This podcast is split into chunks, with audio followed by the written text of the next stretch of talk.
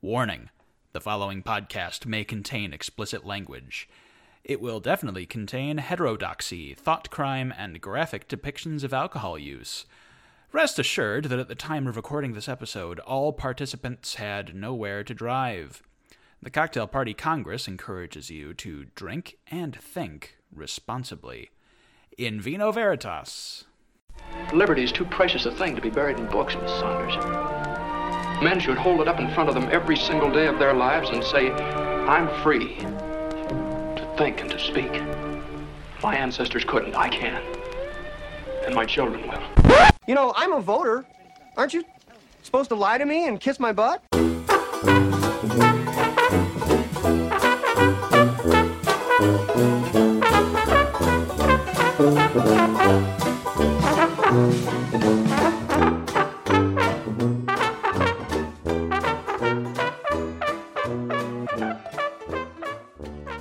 to the Cocktail Party Congress, the only political discussion podcast to our knowledge with a three drink minimum. My name is Dan Caves. And I'm JT Andrews. Ah, well, good to see you again, JT. We're we're plowing right through this Bill of Rights of ours. I know. It's great. I feel good Yeah. about it. Yeah, same here. So, uh, I mean, before we get any further, I did just get a dispatch in from Mahogany Ridge, and uh, they would like us to report on tonight's featured cocktail. Yeah, it, it this is one of my favorite cocktails of all time. This is this is what I drink all the time. Yeah, this is, and especially, uh, I'm not going to disclose any more than necessary, but uh, once the heat comes your way, this is one of the primary like summer drinks in my mind. This is uh, this is one of those clear, crisp beauties that we like to call the gin and tonic. Yeah, I I enjoy Yeah. drinking this when it's really really hot out. I also Mm-hmm. enjoy drinking this uh, just about any time, really, but more commonly I have it in the summer. Yeah, when the mosquito population is up, so you can protect yourself from all of that malaria. Oh, I love quinine. Yeah, and we can get into that after uh, after I read out the the recipe here. It's a pretty simple drink that you can make. Uh, it's it's one of the simplest drinks that you can make out there. Uh, all you're gonna need are um, I'm gonna say two ounces of uh, gin, uh, and you can get creative with the gin. I think you're drinking something quite uh, quite unique compared to what's uh, usually used there. Yeah, I got some I got some pretty uh, nice gin, shall we say. Yeah. Uh, so you're gonna want two ounces of gin, a highball, uh, or rocks glass, a lot of ice, and uh, tonic water. And all you have to do is put the gin in the glass, top it off with tonic water, and then garnish with a li- with a wedge of lime. Yeah. And you've got yourself a gin and tonic. And you can make this any different number of ways, like quantity wise. Like you can pour in as much gin as you want. I mean, I've gone to You places. could- you could, yeah. I've gone to places where it was like ninety percent gin, just a splash of tonic, for Yeah. for three bucks. And then I've gone to another place that's like five dollars, and it was the complete opposite. And that bar was A little splash of gin and mostly tonic yeah. water. Don't go to Yeah. that bar. Unless you have a malaria problem, Yeah. which of oh, course, okay. If you yeah, what we're alluding to is Yes, because quinine is actually uh, supposed to to prevent mosquito bites and and whatnot. I'm not sure. Yeah. Well, the story. Well, the story is that okay. So back in the um, back in the 18th and 19th centuries, the British Army, when it was in campaign in India specifically, and uh, uh, parts of Africa too, where malaria is prevalent, uh, they were issued tonic water with very high levels of quinine in it, and it was like very different from what we have today. It was uh, extraordinarily bitter. It was like medicinal levels of quinine, and it's a prevented, not, not a cure for, but a prevention for malaria. And so the origin of the gin and tonic is that the British soldiers would add gin to the supercharged quinine tonic that they were given in order to sweeten it up and made it palatable. So um, maybe there is some still still some medicinal uh, content to what we have today. Well, I know So, every tonic water contains at least small amounts of quinine. I do know that. And uh, Yeah, yeah. if you're not partial to limes, you can also do this with lemon. I've had it with Oh, uh, both absolutely. lemon and lime in it, which That's pretty good. But uh, tonight I just Another- ha- I just have the lime tonight. Another innovation I will just let our listeners know about is, and this will be especially nice in the summertime. I have seen fresh mint added to gin and tonics. That's a good one. Yeah, yeah. I think you could like, like you can just muddle it in with the ice uh, before you start anything else, and uh, it gives it that little extra kit, that little extra freshness. Now, uh. I saw recently uh, you can actually add lemongrass blades as a garnish. Really, Yeah, I guess you could technically add anything as a garnish at this point. I mean, yeah, but the the key ingredients: gin, tonic, and the quantities which you want, and the garnish of your choice, which typically is lime. Amen. Yeah, Anyway. drink however you want to drink. That, that, that, that, that's really the message here. Anyway, what are we what are we talking about tonight?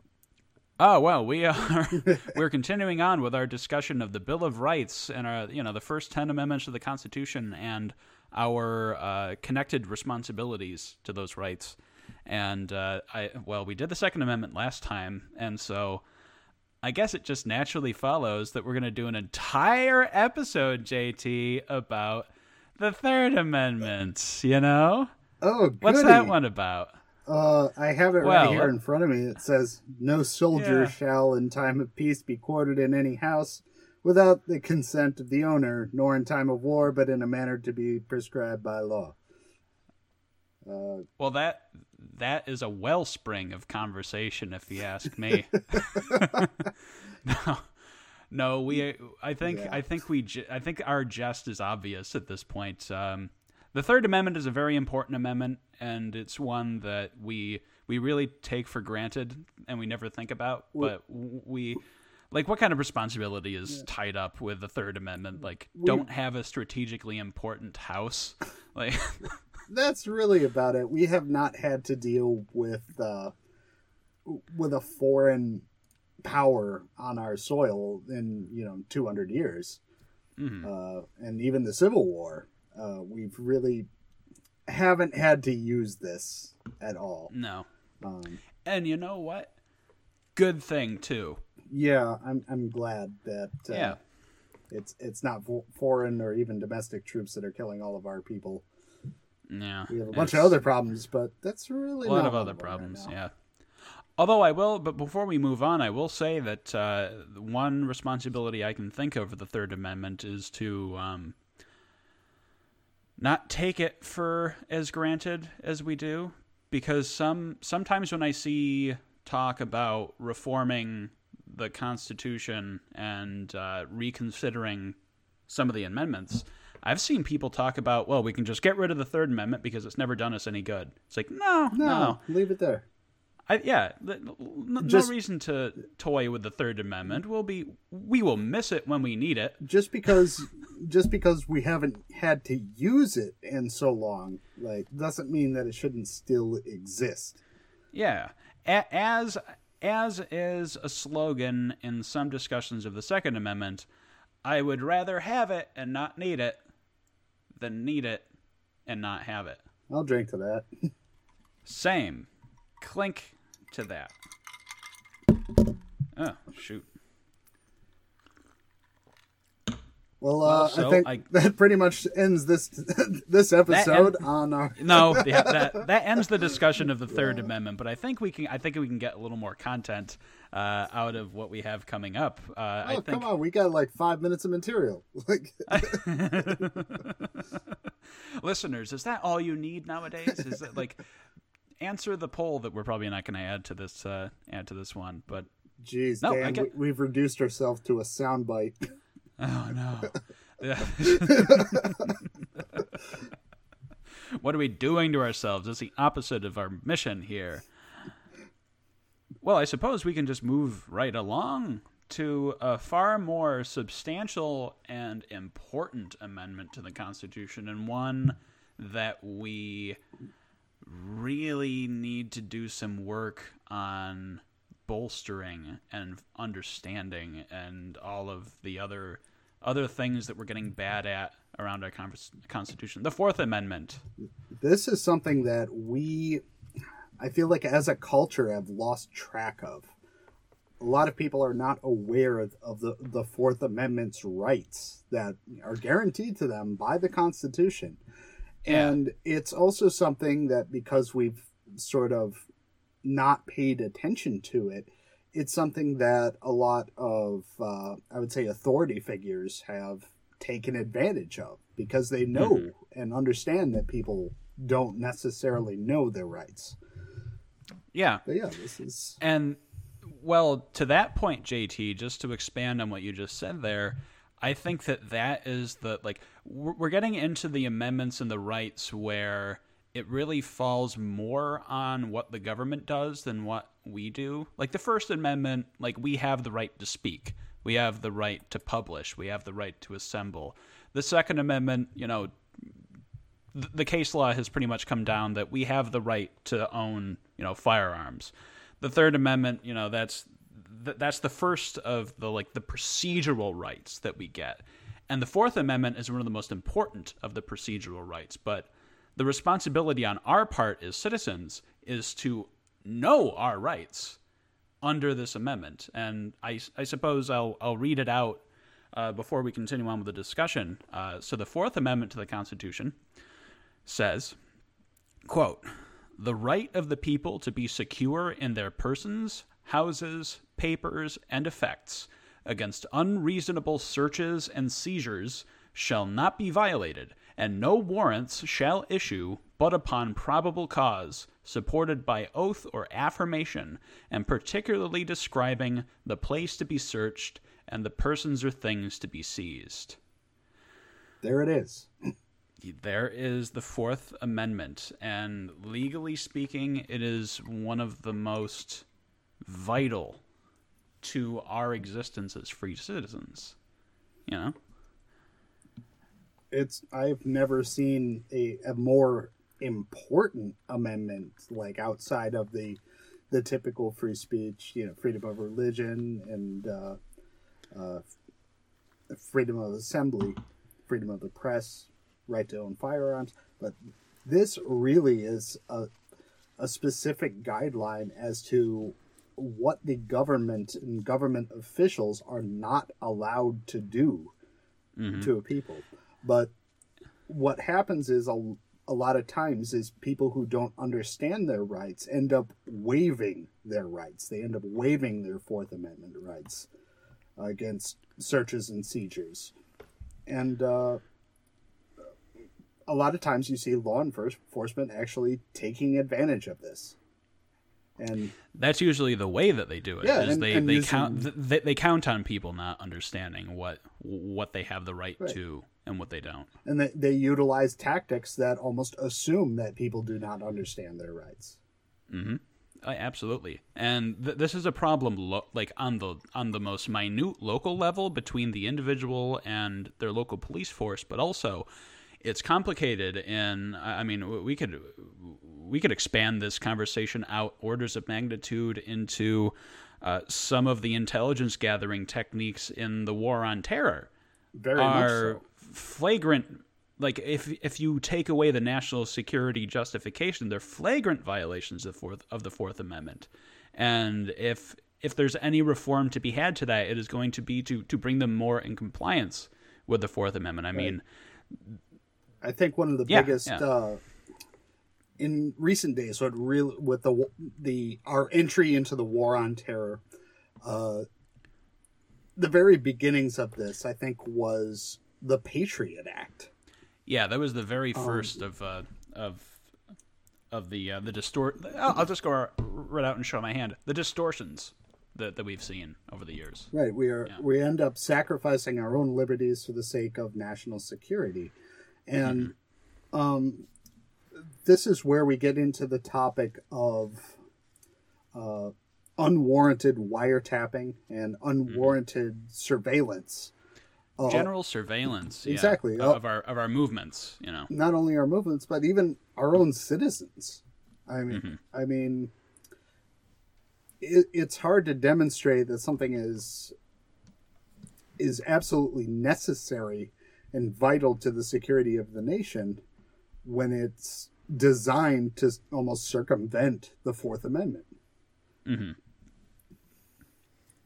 but yeah, this is it's definitely a topic that's worth ex- excuse me worth exploring, and uh, Yeah, absolutely. and I think it's a it's something that a lot of people need to be educated about their own Hmm. rights. Yeah. And to that end, JT, I uh, I think that it would be a good idea for us to go through. Um, so the American Civil Liberties Union puts out its own edition of a pocket constitution that includes at the back end of it a, a- lengthy discussion of uh,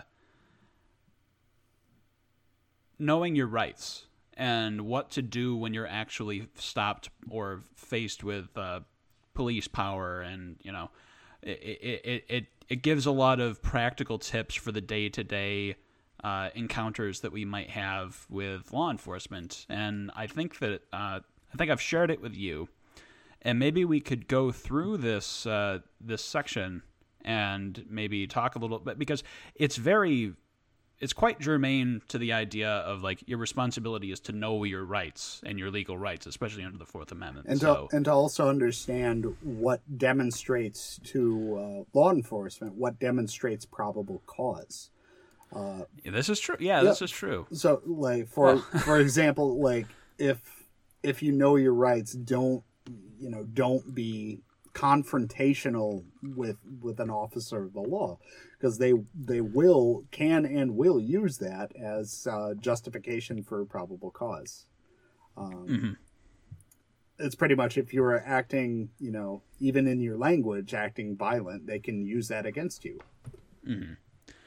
Oh, you'd be surprised at what counts as probable cause, though. I mean, like, get to know your local laws, especially traffic laws, uh, because, I mean, you're going to find some hidden gems in there, I'm sure. Like, for instance, in New York State, where I live, uh, it's technically illegal to have, like, an air freshener hanging from your rear view mirror. To have anything it- hanging from your rear view Yeah, mirror. to, to, to have anything, it's it's an obstruction of your of your you know view through the through the windshield. It's never enforced unless the police need probable cause to pull you over. Like it, it's something that it's it's sort of in the back burner, and you know it's it's it's something that they'll call upon whenever they find it necessary to have any reason to get you to open your window and you know answer questions. So it, it can be as simple as that. Like if you have an air freshener in New York State, that's you know that's P that, that's probable cause. That's PC for uh, for a stop right there. It is. And so For the record, I don't I don't hang anything from my rearview mirror. I just don't like it hanging there. no, no, me neither. Use the one that's sticking uh, the vents. That's Yeah, same. Hey, same. it's ah t- birds of a feathers. know, flock to flock together, I suppose. suppose so. Yeah. Uh, well, you did mention um, not being overly confrontational with the police, and you know that that's uh, like one of the first points in this uh, this section that the ACLU provides is uh, think very carefully about your words, your movements, your body language, your emotions. You're probably going to be in like if you are being confronted by the police and they want to and they want to continue on with the encounter, you know, it's going to be a very emotional a, a very emotional moment for you and it's it's going to be very confusing and it's going to be tempting to give in to to I suppose the panic of being faced with someone who has, you know, institutional authority over you and so uh, arguing with the, with the police is probably not going to be a very very good idea. Now, I, I will say this: when a cop pulls somebody over, like I can see it from their viewpoint. It's they're pulling over a complete stranger. They don't know who this person is. They don't know if this Yeah. person's armed or not, and Mm-hmm. they they can be just as jumpy as you are. oh, for sure. like- and, and that and it's Yeah. just they're going to take steps to to defend themselves if they feel that that they are threatened so it's almost like approaching a wild animal i mean you don't don't don't try to piss it off like Yeah, it is.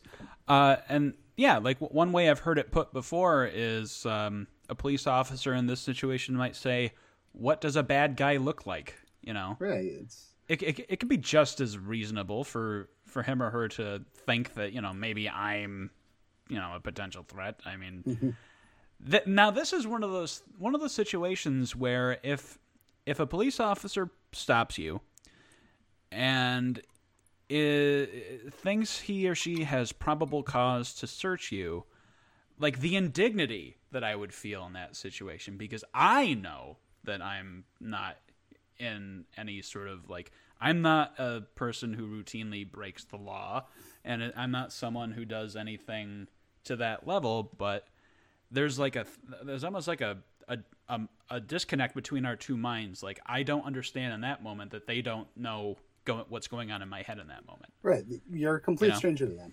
And it's Yeah. um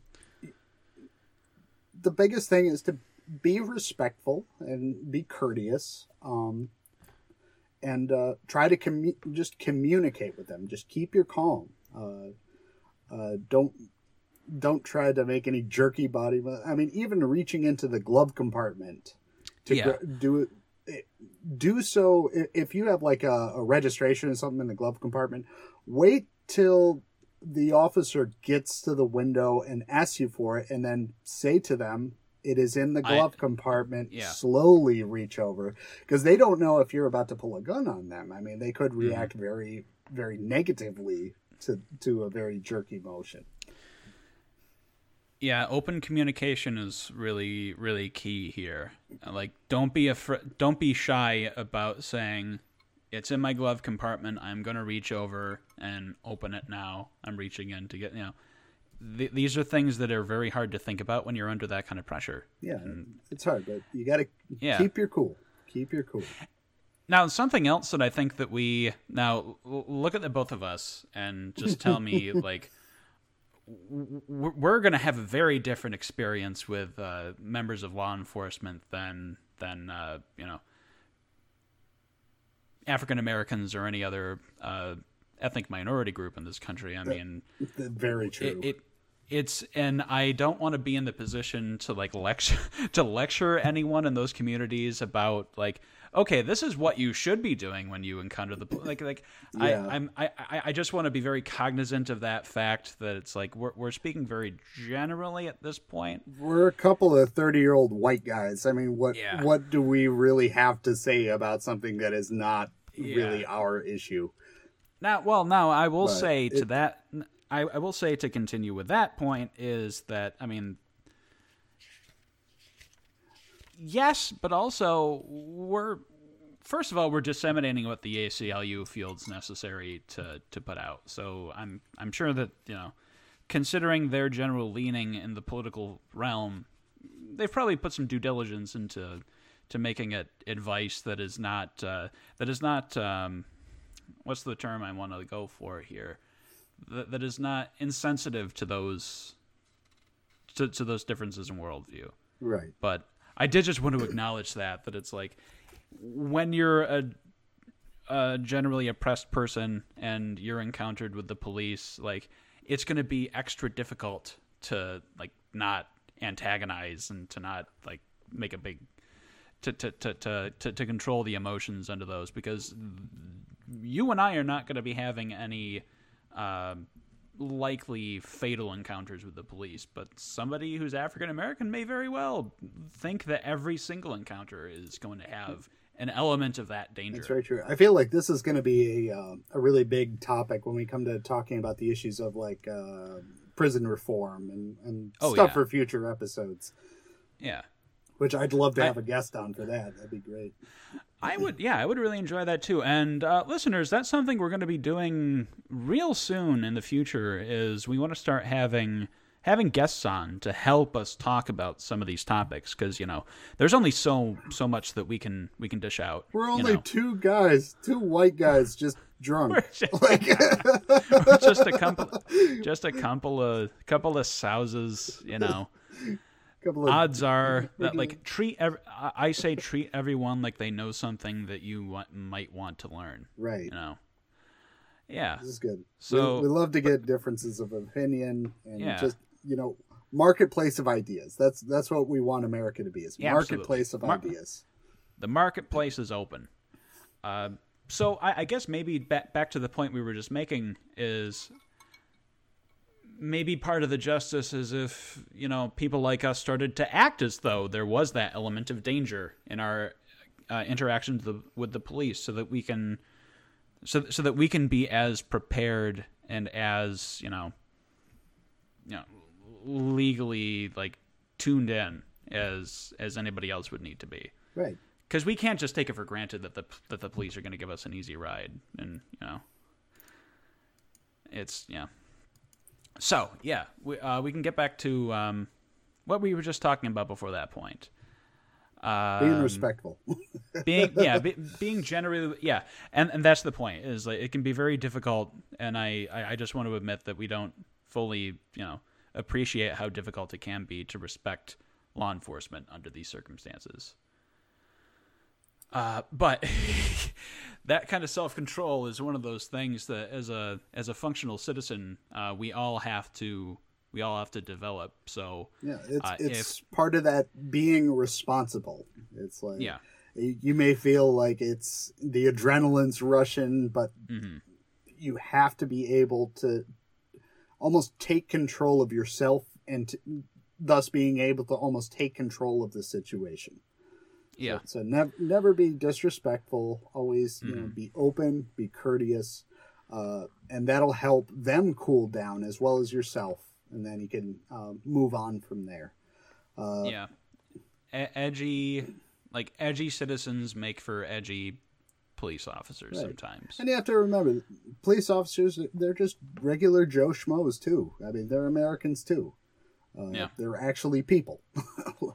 Mhm. uh, yeah, they have feelings, Dan. they do. do they do they have feelings and they intend to use them? Right. Yeah, don't. Uh, what? Uh, I mean, as uh, just to get to that point, um, even if you but like, okay, so if I were to sum up this advice generally, it is that if you believe that your rights are being violated, it is far easier for you to deal with that possibility after the incident. You you kind of like this is the counterintuitive part of having the Fourth Amendment violated in your situation is that it's going to be far more difficult for you if you try to resist it in the moment. You just kind of have to let it happen, get a lawyer who may specialize in something like this, and then after the fact, you're going to have a much easier time making that case because there are a lot of things that we do instinctively that can complicate our case along the way. So, like, if you be- even if you believe that you are completely innocent of a of a charge, if you're stopped by the police for any reason, don't don't resist. It's right. like just just don't let resist. it don't- happen. Just let it don't happen. yeah exactly making making major complaints on the scene uh, if you tell the police that you're going to file a complaint like they're going to making those kinds of threats in the moment is going to make them uh, far far less uh, cooperative if i'm if i'm looking for any other word for that and it it could give them further justification for prefer, performing a search on your person of your Yeah. if you even if you have a laptop computer in your car they might have a right to search that if you end up Yeah. waiving your rights like through probable cause you know this Mm-hmm. idea of probable cause Yeah. um, so that's why you have to remain calm and if something happens if your rights are violated let it happen and then take it to court. Don't challenge don't challenge it right Mm-hmm. on the spot. Uh, but make sure you you understand who who the the police officer is get their name get their badge number um, Yep. and then move forward from there. But just just let it happen. And then yeah right and you have to deal with it ex post facto Yeah, exactly. Uh, yeah, take down every piece of information that you can. Like you just mentioned, uh, badge numbers, patrol car numbers. Write down everything that you remember. Do like James Comey.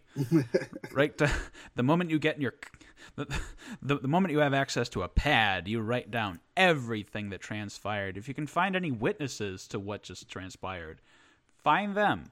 Get their No. names and their phone numbers. They may be like that. They may be useful if if it gets to the point where you need your your lawyer, who by this point you have called. That's a future amendment, but you are guaranteed a lawyer by you know by law.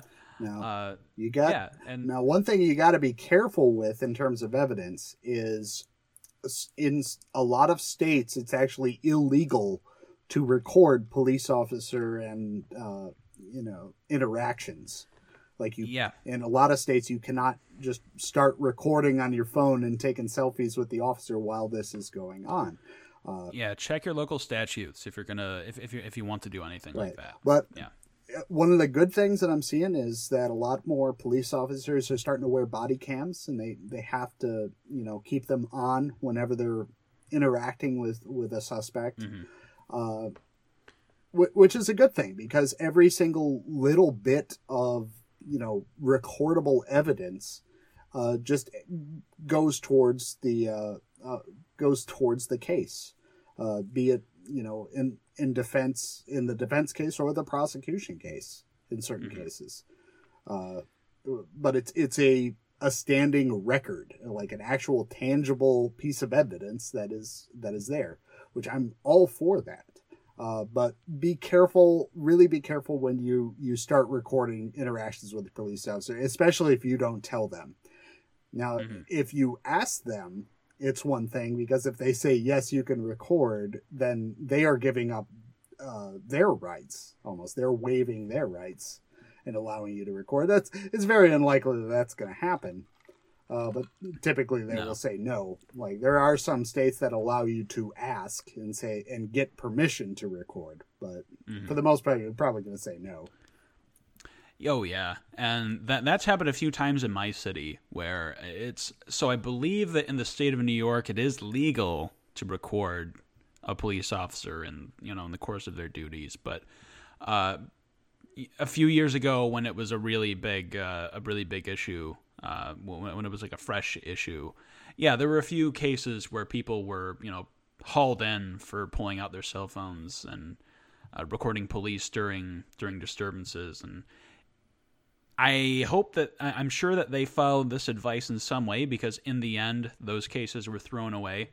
You know, Yep. because you know th- th- they held their tongues, they got their lawyers, and I'm sure that they then challenged it and said, you know what, no, the the police department cannot do that. Now here, here's Yeah. a question for you, Dan. I'm not sure if you you Sure. have the uh, you might know the answer to this, but uh, I think it varies state by state. But do third parties have the right to record interactions with the police? Like if somebody's pulled o- over on the side of the road and a pedestrian on the street starts recording the interaction, I want to know if that is admissible evidence. Uh, that's like, for instance, in New York State, I believe that's allowed. Like, and, in this case, it was like, like in the case that I was talking about, uh, it was it was a third party who was record like it, it was like uh, the police were active in a neighborhood and they were doing something, and then third parties came up with their cell phones and started recording, and then they were they were the ones who were detained and taken in, and eventually it was you know it was settled legally that it's like no. The, the police department was in the wrong in doing this. Yeah. you know. Personally, I'm like they they violated no crime. All they're doing Yeah. is recording. Like Yeah, and and you don't need a permit to, to take a selfie every time you walk down the street, do you? So why should Mm-hmm. No. you need a, a permit to or even permission to film an official you know, an official of the law? A public official. Exactly. You know, Somebody a who's public official in public. The, you know. And I think a lot more of that action being performed will bring a lot more of our issues to the foreground. It'll make them visible. So I, I want to see more recording of police officers, and, and I would like Yeah. to see a lot more states legalize it to, to Yeah. be able to do this uh, just between an officer and a suspect. and it's not out of a hostility towards law enforcement. I just want to make that clear. Right. Like the thing about so like in the last years we've seen a lot of um, racially motivated it seems shootings of unarmed civilians by police and whenever like the, the rhetoric around those tragedies really come. It, it sometimes like drifts into the anti law enforcement, but really, if like we want the best possible law enforcement, and one of the ways that we accomplish that is to hold our law enforcement to the highest possible ethical and legal standard.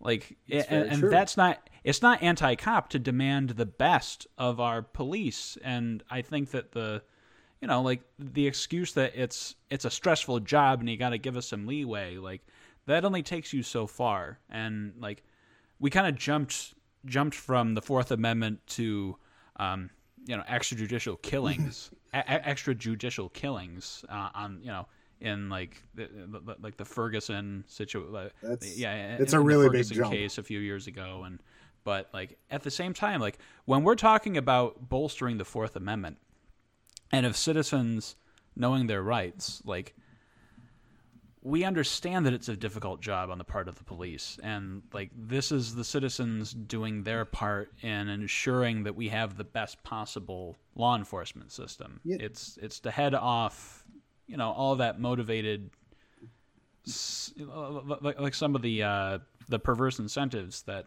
you know the the the necessities of law enforcement sometimes you know suggest. But that's what we're really you know what we're trying to do here is just you know we have a responsibility to make sure that law enforcement does its job too that we do. Um, I Yeah. think the biggest the biggest problem that I have, like, um, a lot of these issues that come up nowadays that are becoming anti-cop, and it's it's unfortunate because it overshadows the actual good cops that that take these rights. They understand that people have these rights. And it almost overshadows their their willingness to do these jobs. Uh, their their willingness to abide by the law in addition to enforcing it. Um, and I, I think that's that's a really sad fact of life that we have to deal with now. But at the same time we do have to uh, tackle these issues. Uh, of extradition, extrajudicial killings being at the foreground of one of these. Almost, you know, the the police becoming judge, jury, and executioner, read literally, you know, without a without a warrant, without almost without probable cause, other than this guy ran away. I mean, they, Yeah. they automatically assume that uh, this person is armed and dangerous, and a lot of times on uh, racial backgrounds. Mhm. And oh really yeah and that that's an issue we have to correct. Mm-hmm. Uh, but it's really unfortunate that those issues really overshadow the the good cops, the ones that do play by the rules, that don't yeah that don't do perform these extrajudicial killings, and in fact, some of these cops that call out people, you know, their fellow cops that do this. Yeah, yeah, exactly. And like, I, I- and in those situations, like, what is it? What is there really for a good cop to do?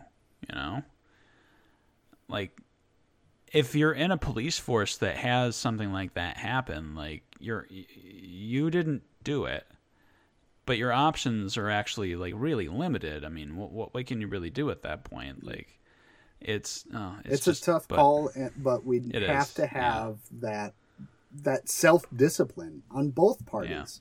You have to have the self discipline to interact with the police in a non threatening manner, to uh, to really defend yourself by knowing your rights, by being given the tools to understand your rights, and at the same time, the police have their responsibility to uh, to understand the law and to understand what a person's rights are, just an mm-hmm. average citizen's rights are, and then respect those rights yeah, and not try to just trick people into uh, into giving them up.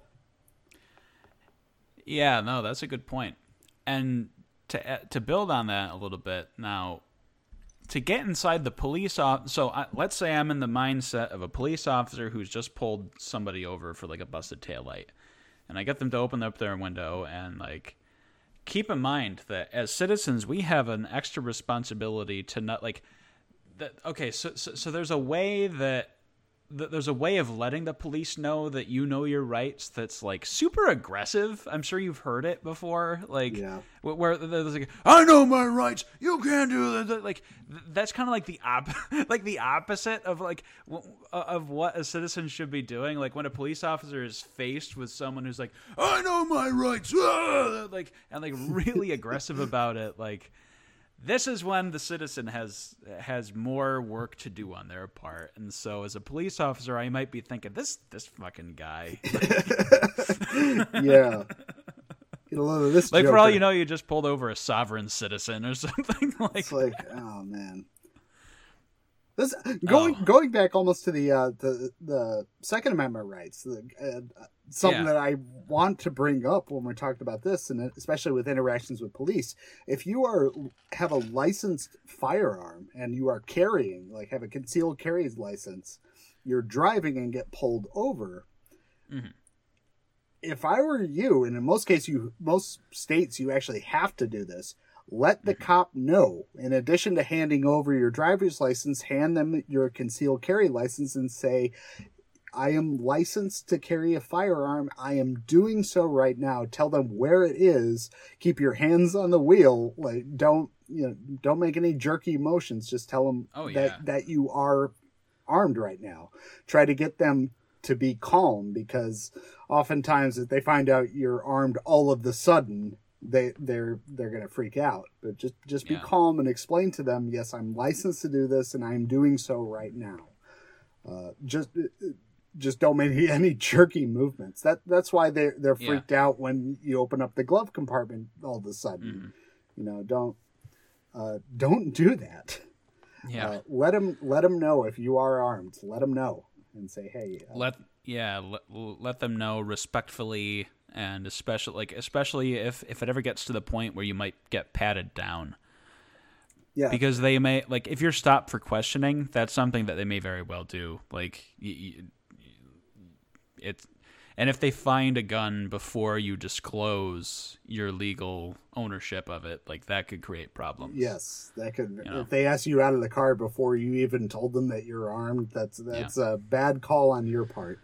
Uh, Yeah. So so let them know right up front. Uh, just yeah be, be smart about it because remember everything that you say to the police is super important Right. Be, because it, it, it i mean it's in the miranda warning everything you say can and will be used against you in a court of law if it's necessary to do so Right. So be, And, be you calm, know. be respectful. Just keep your Yeah. cool.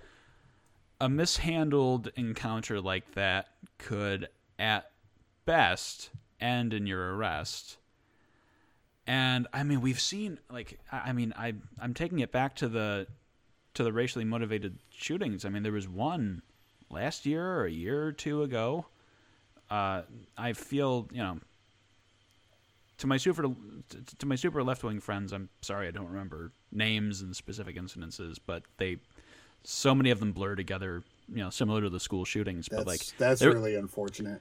But it is, yeah. Uh, but but there was one like one very prominent instance of that where the young man who was killed basically did that in the most respectful way that I rec- because it was recorded too, and it, it like he basically did that. Like he went through the same you know he went through that respectful informing of the police officer that you know I'm a licensed carry and I I'm currently armed right now. And the police still took it as a threat and something went wrong in that encounter and I can't put my finger on it that you know ended in, in the young man's death and you know it's it's just ex it just undercuts the the importance of I don't even I don't even know how to figure that how, how to finish that sentence. like I, I just lost the thought along the way. it's It's, a- like it's just so unthinkable. That is a know? it's a travesty of justice. One hundred percent a travesty of justice. Instead Yeah. of them bringing this guy in for a suspected crime and then them battling it out in court, they just choose to kill him right on the spot because they felt threatened. Yeah. I mean, if the guy was respectful, the guy's saying, "Hey, I am licensed to do this. You know, I'm licensed to have a firearm. He does not deserve to die right on the spot just for Mhm. exercising his Second Amendment rights. Uh, and it's it's a really it's really hard because once again it does overshadow the the good cops. There are good cops out there, believe it or not. Yeah. Yeah. But this is definitely an issue that is not. These are not isolated incidents. These have happened No. a lot, and I think nowadays we're starting to see a lot more. Just I, I think they've always been there, but we're seeing them brought to the foreground. We're, they're becoming public. Yeah. Uh, before a, lo- a lot of times, I don't think that these were publicized as much. That they it was almost seen as a, a non-issue, or they would be sort of swept under the rug that you wouldn't really hear about them. But now, thanks to uh, digital technology, and everybody's got a camera on their cell phone, and Mm. people are recording these, uh, we're seeing a lot more of them, and it's a problem I think that's always existed, but now it's public, and it's an issue we have to address. Yeah, that's absolutely true, I think. And, you know, it's it's a reminder that for for some people a violation of their 4th amendment rights could be a fatal violation. It's it's it's hard for us to think about, but it's something that's out there. It's But- it's very true. So let's say that everything has gone your way. You have been I mean not everything has gone your way and that you haven't just had a a severely negative encounter with the police, but you know, you were taken in on, you know, under false pretenses or whatever situation and you know, you've had your rights violated, but you've gotten your lawyer, you've done everything. What are you to do if you feel that your rights have been violated? Well, the ACLU advises you to you know what? It might seem kind of uh, kind of a moot point that you're reporting the police to the police but still r- file a written complaint with the internal affairs division or uh, if they have a civilian complaint board. Because you know, it's it's documentation. And i think that's something that like that's something i'm going to be learning a lot more about legally is like the more that you document things along the way even if it seems like a moot point at the time, it's something that you're going to have when you have your day in court, because that's when the real um, redress of you know grievances against violations of rights is going to happen. Is when you when you get your case to a courthouse and you know a judge gets to hear it, and once you're bringing it to a member of the judiciary, hopefully your uh, your fortunes will change. But as far as your your negative interactions with the police department, don't don't feel shy about reporting it to the internal affairs or uh, civilian complaint boards. You know, Right. I mean, Yeah. once you're in custody and you're in the police station and all your stuff has been searched already, I mean, go for it. Like that is the Yeah. time when you really get to to the meat of the issue. Saying that yes, my rights were violated. Yes, I was respectful in all these cases. Yes, I did. I did all the things that I should have done. I exercised my Fourth Amendment rights, and this person did uh, violated my constitutional rights. Um, and call them out for it, and do Yeah. so legally in the courtroom, and do it publicly, like so people understand this. yeah, and get yourself a really good lawyer. Yeah, You know. that, that's very true. Try to get it That's the good- best lawyer you can. Uh, Yeah, which, which is tough. and- I know the public defender's office is not the greatest. yeah, That- and, that's and that another issue. That's a totally other issue. Uh, and now, uh, one of the most important parts of uh, responsibly understanding the Fourth Amendment for a citizen is under what circumstances are searches uh, authorized. And I just, I, just want to say that one of my favorite uh, home, ac like home decor accents that I've seen is a, it's a welcome mat that just says "get a warrant," which pretty much sums it up. yeah. You don't like You ever- under ever- most circ- yeah, like uh, under most circumstances, you do not have to consent to a search. And if they say they have a search warrant, you better ask to see that thing, and it better have a judge's signature to it. That it must. Have you ever seen the uh, the Fourth Amendment en- underwear that they have? What it does is No, it, it, it no. shows up uh, when you go to the airport and go through TSA, it actually shows up in their body scanners. like you, Oh, yes, I have seen yeah, it's it, it's pretty great. I don't know who sells it, but I would love to get a pair of that when I go next time I go to the airport. Yeah. Oh no, an accessory to that that I found uh, uh, that I've heard of is uh, it's it's a little metal, like it's a it's the size of a playing card, and it's a little metal slab that has the Fourth Amendment etched into it, so that if you go through the metal detector at the airport and they demand to know, you know, what's setting off the thing, you can take it out of your pocket and say, "Oh, that's just my Fourth Amendment right. Here, why don't you take my Fourth Amendment rights? Why don't like so, so you can make a big show to the TSA of like, here, here, no, please have my rights, have my rights, please, please. Yeah, it's It's a little like, and it's thanks to the Patriot exactly- Act, that's what we've got now. yeah, pretty much. I mean, and just the bolstering of the the TSA after you know in the wake of 9/11 but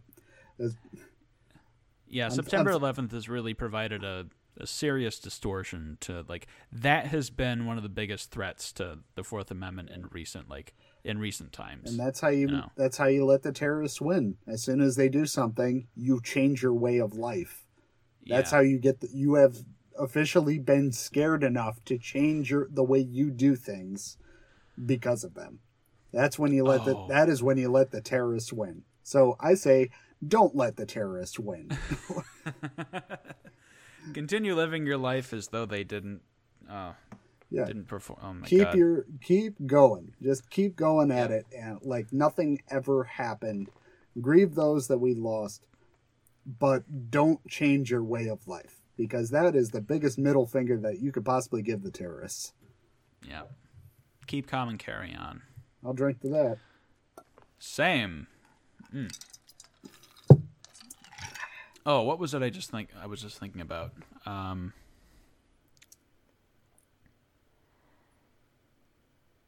I lost it. there it goes yep, I'm not. I'm not even gonna waste any more airtime trying to find it again.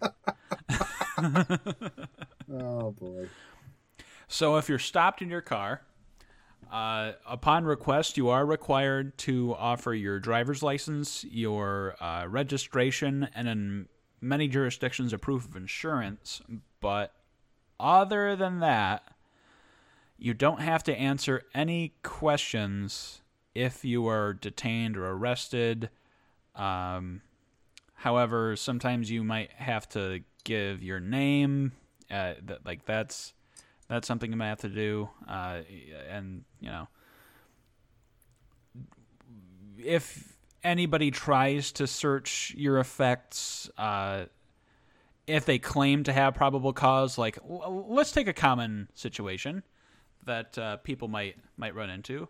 Let's say that a police officer pulls you over for a busted taillight, and they claim that they like they claim that they smell marijuana. You know, they smell something. That's like a very subjective thing to do, but that that can count as probable cause. So, uh, JT, do you have any thoughts about what somebody should do under those circumstances? if you know they're going to search your car uh, based upon that and if if you're not a, even a marijuana smoker and uh, they say they smell marijuana in your car you can say there's you know there's no marijuana in this vehicle and i i decline you know try to say that you do not approve of a search any searches of the vehicle you know be, be very calm about it but be very be very respectful. This will help you later on in your case. If they're going to search your car they're going to search it uh, Yeah. and they could find nothing they could find marijuana in there but you know Yeah. keep your cool and uh, you'll have to figure it out in court um, Yeah. As as long as you're making it clear that you don't consent to the search. yeah you Because it- make it- it very clear it's like Yeah. yeah. I, I do not consent to this search Yeah.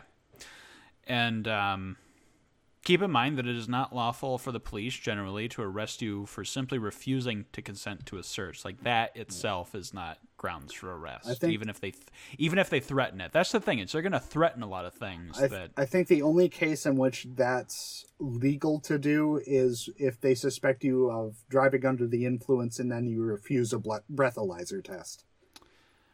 Uh, it could be. It could be Because I, Uh, I, I know uh, New York is like that. Um, Mm-hmm. I've heard of people getting arrested for decline, like you're automatically arrested if Yeah. you decline a, a breathalyzer. Yeah, it yeah, that's going to depend on your jurisdiction, I'm sure. Yeah, it, it does Um, vary and, state and to state. yeah, and the ACLU does advise in this document that if you're suspected of uh, uh, driving while intoxicated and you refuse a test like that, um, yeah, you may be uh, arrested, but also your driver's license may be suspended for that, for the fact that you refuse to take a, a t- uh, take a detection test. So. Um, Now, mind you, there are some instances where, um, where I grew up, it was a single stoplight town, and there were two roads to get into town. Right, yeah. you can come in from one of two directions, and that's it. Uh, but at one point, the police barricaded both ends of town, and they set up uh, DUI checkpoints at these Yeah. sections. And I said, well, I think that that a- actually violates the fourth the Fourth Amendment. It's like they are uh, they're they say it's rent. They're checking literally everybody for a DUI at, at these checkpoints, which means that uh, it doesn't matter whether you did anything or not. You could be stone cold sober, but you're still being subjected to these field sobriety tests or uh, a, a, a check. And there's like if you live in that town, there's no way to get get home without going through this, uh, which I think does violate the Fourth Amendment and a person's right to not be searched. I mean, you you could be stone cold sober trying to go home, but you the police now are checking you and checking your vehicle for for potentially driving under intoxication, driving under the influence. I never thought of that. Yeah. I've- never thought of like the constitutionality of uh, uh, DWI checkpoints. Yeah, it, it's um, it's very much a possibility. Do I think that Yeah. they make our neighborhood safer? Maybe. I like I certainly Mm-hmm. think so. And if I was stone cold sober, yeah, I'd be glad to waive my rights uh, in that instance. But at the same time, it still is a, I think, a violation of those rights. If somebody is not as, you know, uh, uh, easygoing as as I I would be in that case, uh, if they objected to it, they could be hauled off to prison for not even doing anything, Yeah. uh, and then challenged won- in court. You know, I wonder what kind of case law there is around that. Like, I know that those checkpoints are common around drinking heavy holidays. So, Yeah. like New Year's, New Like, Year's, Fourth of July, New Year's, Fourth of July, St. Patrick's Day. Yeah. Uh, oh, Uh, yeah, don't, yeah. don't remind me. yeah. No, no, no. I'll, I will. I, oh no, I will let that one stew in the past. But Oh, I know that they're usually indeed. tied. stewed. Oh my god. Uh, yeah, I, I know that those are usually confined to those holidays usually. So I wonder if there's any like maybe they count that as probable cause, uh, like maybe like a main thoroughfare from an area that has a lot of bars. I don't know. Yeah, that's worth thinking about. I mean, Yeah, the constitutionality of uh, of DWI uh, checkpoints, D- especially DWI when you're you're literally blockading an entire town. Yeah, that's that's entirely true too. Is like this isn't just like one route. Like th- th- this is the entire town. Yeah. being shut down. Tells you what kind of town I grew up in. Woo! And so, wow, yeah, man. The local pastor banned dancing too. Wow. Anyway, um, these these are your rights. These are your rights. Everybody who's listening, these are your rights. Uh, So, if you're arrested or taken to a police station, let's talk a little bit about what uh, what you should what the ACLU advises us to do under those circumstances. don't say anything. Uh, wait for your lawyer to show up. Yep, get yourself a lawyer, uh, and um, within a reasonable time after your arrest or your booking, you do have the right to make a local phone call. Uh, and if it's with a lawyer, they the police have no right to listen to the call. So you better be calling yourself a lawyer at that point. That's right. Um, yeah, There- don't give it. uh, yeah. attorney-client confidentiality is a real thing. It, it does. It is a real thing. It is a real thing. Even even if the president thinks he can form it with a co-conspirator and think he's in the clear. That's the only case I think when it's actually ill, like it's illegal. If the if the Yeah. attorney and the client are conspiring to perform a crime, that is one of the very rare instances in which attorney-client privilege does not exist, Yeah. like by, by So, case uh, law. Listeners, if you're just catching up, uh, we're recording this uh, shortly after we found out that the one of the president's main lawyers, uh, Michael Cohen, is currently under criminal investigation Like uh, for a multitude of things. like and, Hong uh, Kong no shitter under investi- under criminal investigation. Yeah, Not yeah, just for- hey, he, we're we're looking into it. No, criminal investigation were the words that were used. Yeah, yeah, and it it all kind of ties back to what the president. Um, I don't have my golf clicker out, so I'm not going to say his name. Uh, what the president uh, has been up to, and you know his his capacity as uh, one of the president's uh, lawyers at the Trump organization. God damn it, I had to do it. Yes. But Um, now this Forming- is this is not to say that they don't have rights, but it's just No, any no. relationship that they had between themselves is now uh, because they're looking into potential crime. They now Yeah. no longer are under that umbrella of attorney-client privilege. So Yeah. anything that was kept between them is now subject to the law and subject to Yeah. law enforcement. And just to clarify, one of the things that uh, that blows apart privilege under those circumstances is like it's one thing if Cohen was acting as the president's attorney, like w- before he was president, so um, Donnie's attorney, and he was telling Cohen about potentially illegal situations. Like there, if he was informing his lawyer under, you know, a- as a, a representing attorney, then the privilege would exist. But the problem here seems to be that, yeah, Cohen was part of the crimes that were allegedly being committed. So yeah, that that's what blows away the privilege. So, and th- that got me thinking, like, so in The Godfather, Vito Corleone has Tom Hagen, a lawyer, as his consigliere, as like his his his main advisor.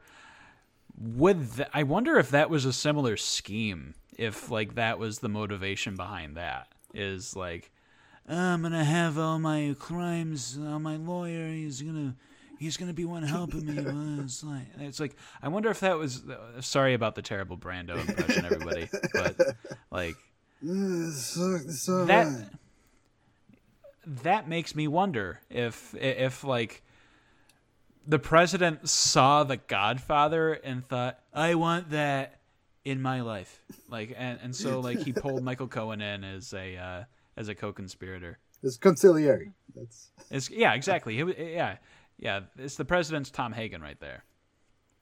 But once you have called yourself a reputable, totally ethical lawyer, completely unlike unlike Michael Cohen, ask to see that lawyer immediately. If you can't pay for a lawyer, you have a right to uh, counsel of some kind uh, as we said, public defenders are going to be swamped, but you know somebody has to be provided under uh, what is it, the Fifth or the Sixth Amendment?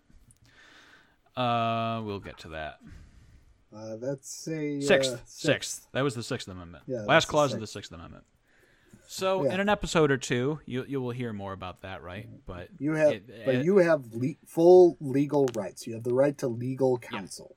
Um, Yep. So and they they will help you determine whether your Fourth Amendment rights have been legitimately uh, infringed upon, and you know that's who knows? It could end up in the Supreme Court. You know, if you lose the case, Hey, then yeah, you, you you lose the case. You appeal.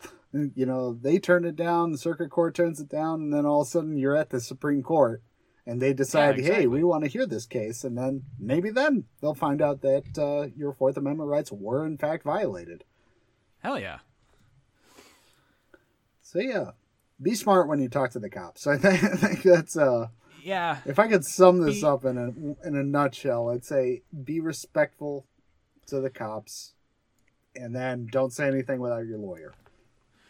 Yeah, treat every encounter with the police when you are being put under scrutiny as a potentially dangerous situation.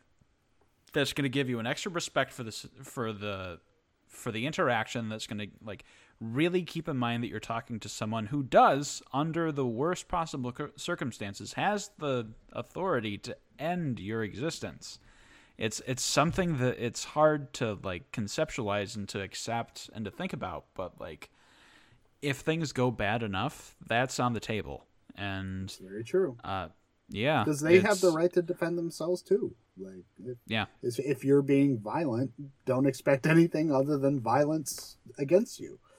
Like, yeah But if you're not being violent, got your hands in the air. If they shoot you, that's. I hope they are brought to justice. yeah not not bloody likely these days but uh It's a shame. if I, yeah, but but if I, yeah, but if I had to just sum this up on my end, it would be that violations of your constitutional rights are far more easily dealt with after the fact. So, if you're having a potentially, uh, a, a potentially, um, what's the word I'm looking for?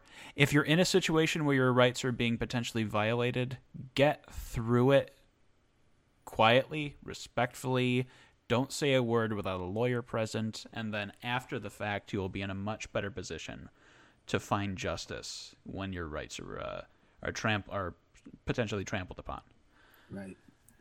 And um, Well, here's to the Fourth Amendment. here is to the Fourth Amendment. There are many side topics that we will be getting into in future episodes, I'm sure. Um, well, JT, I just want to wrap this up by reading. There is a a blurb at the end, you know, uh, of the of the ACLU's document, and I'd just like to to read that real quick. Do Uh, share. we all, yes. So, the ending of this document says. We all recognize the need for effective law enforcement, but we should also understand our own rights and responsibilities, especially in our relationship with the police. Everybody, including minors, has the right to courteous and respectful police treatment. And uh, I'll add editorially that more often than not, and for some people it's more of an uphill situation, but you you will get back what you put in so courteousness and respect it's sometimes hard to give to police if you're under certain circumstances but it's it's something that that might save your life It could. and back to the ACLU's words if your rights are violated do not try to deal with the situation at the scene you can discuss the matter with an attorney afterwards or and I say and or file a complaint with the Internal Affairs Division or a Civilian Complaint Board and that's what the American Civil, Liber- Civil Liberties Union has to say about that. Yeah. I think I hear some music. Oh, geez, yeah, it came it in right again. on cue. Yep, no, it never, it never stops. That that is our cue to to end the episode and to move over to the moment of clarity. Okay, folks, if you have any questions, gripes, concerns, just minor comments, love letters, hate mail, send it to cocktailpartycongress at gmail.com. And who knows, we might even read your email on the next episode. Absolutely, we have a we have a fondness for doing that. That we do. we love it when you write in. It's usually it's it's usually come uh, a, a compliment. But hey, if you have complaints, send them us. Send them to us too. We need we need some heat. and our intro music, once again, was brought to us by Kevin MacLeod at incompetech.com. If you want more royalty free music, please visit his website. And uh, thanks, Kevin. You've been great to us. Yeah, Kevin, you've been absolutely great. You do a great job with all of your arrangements. And uh, just to clarify one more time, that track is called Darksea Land. And uh, hey, JT, I would just like to say that uh, anybody who is on the Facebook, even after, uh, ooh, we didn't even get into surveillance capitalism Oh, under man, the Fourth Amendment. that's another episode. that- that's going to be another episode uh, for sure. But if Yeah. you are on Facebook, we do have a Facebook page now. It's going to be. Uh, it's going to be where, like, a lot of our listeners, I think, are friends of ours, and they're going to see a lot from our Yeah. personal feeds. But we do want to have one place for Cocktail Party Congress announcements, for uh, future featured cocktails, for any discussions you want to join. Tell So your friends. please. Yeah, feel free to go uh, to Facebook and like the Cocktail Party Congress there. We are on the Uh, Facebook and- machine now. Absolutely. And as always, uh, find us on iTunes or Google Play and subscribe there. Don't miss a second. In vino veritas, Dan. And yeah, in Vino Veritas JT. Enjoy the moment of clarity, everyone.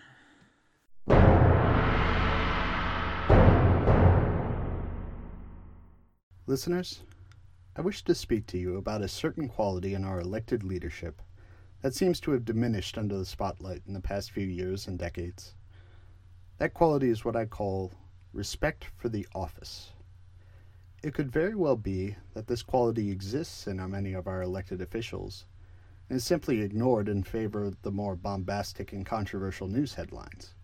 Or it could be going the way of the dodo, so to speak but it remains an incredibly important quality that is far more deserving of our attention. What exactly does that mean? The respect for the office.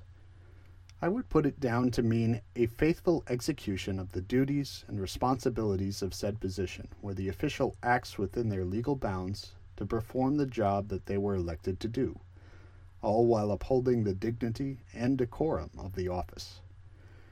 Elected officials have an interesting position within our American Republic, in that they are vox populi manifested.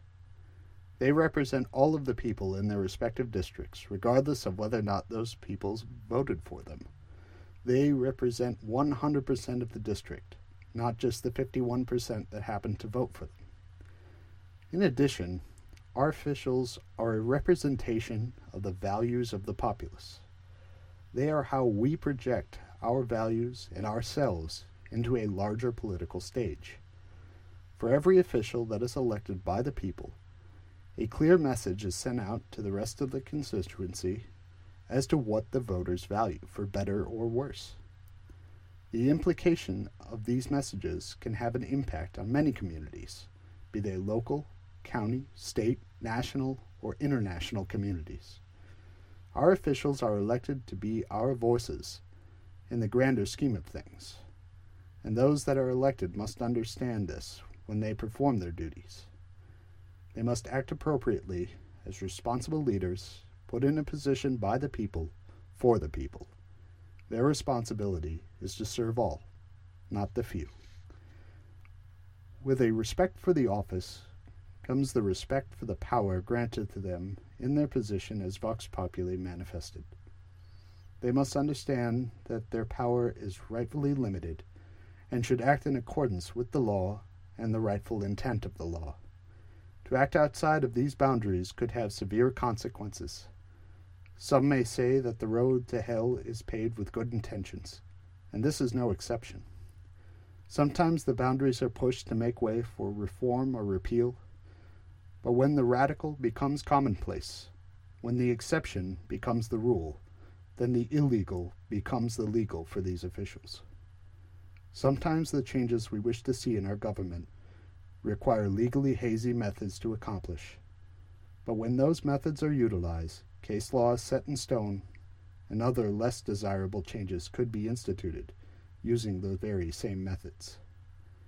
This is why we need to elect people that have that respect for the office. We need to have the level headed, responsible leader with unwavering integrity to be our voice, because those that we elect are not just representing a constituency, but entire communities, entire nations, and even the world. They are reflections of us, our values, and our principles. As citizens, we must find the right leaders to represent us in the larger community as a whole, and should be wary of those that seek only power. As Frank Herbert once wrote, all governments suffer a recurring problem. Power attracts pathological personalities. It is not that power corrupts, but that it is magnetic to the corruptible. Such people have a tendency to become drunk on violence, a condition to which they are quickly addicted. With this in mind, I can most certainly say that a respect for the office is a respect for the people that placed the office into the hands of a leader. And it is now the responsibility of that leader to be a faithful executor of the voice of the people. The Republic still stands.